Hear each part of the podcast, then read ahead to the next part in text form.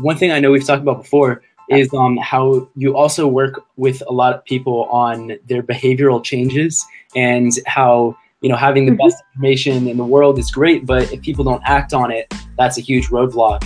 So you want to just walk a little bit through um, how sure. you coach people through that behavioral change.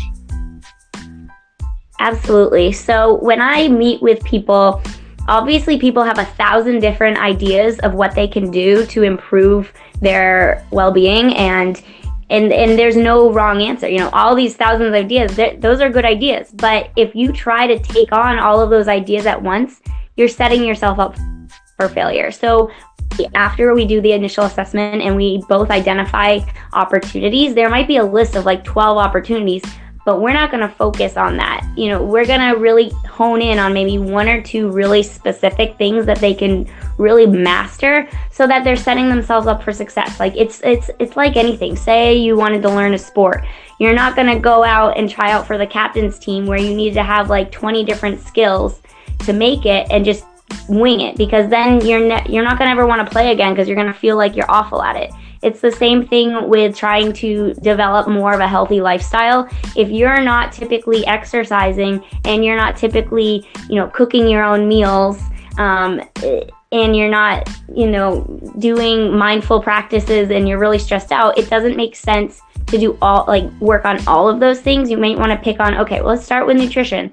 And it might be really small with nutrition. You're not going to meal prep all your meals and your snacks, you know, and cut out soda and cut out fast food. You know, it, you really want to focus on like one thing and start small. So, for example, a lot of times what's easy for people to start is something that they probably won't miss or something they're just not mindful about in the first place, like the candy dish in the middle of the office.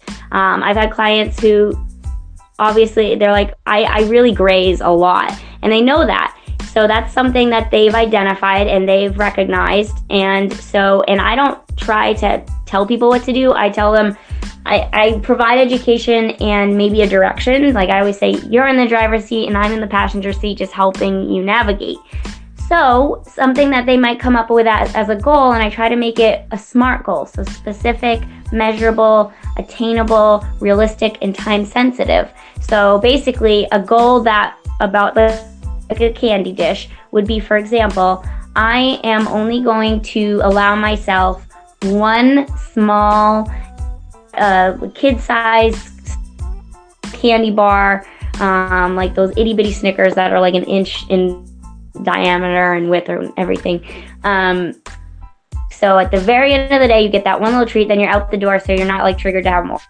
So instead of allowing yourself to just eat it whenever you see it, you're probably cutting it down from like 10 a day to one a day, which it might sound like, well, that's not good for you to even have one a day, but the, the idea is to set yourself up for success so it's realistic so that over time, maybe you don't even want that at the end of the day because you haven't been thinking about it. Um, so that's the idea is to really set yourself up for success with small specific goals and then master it. So maybe that's the one goal for seven days. You're going to work on that and then when you feel confident you can you can bring in more goals and then they'll stick. And that that's you know building sustainability so that over the course of think about in five years how far you'll come if you just take it a little bit day by day as um, you know my whole mantra is. So that's kind of how i kind of approach goal setting um, and helping people um, and i find that it's very successful versus just designing this packet of meal plans and recommendations and then give it to it and say, here you go. Um, because everybody kind of knows what to do, but it's like getting there. It, it's not easy. It's absolutely not easy.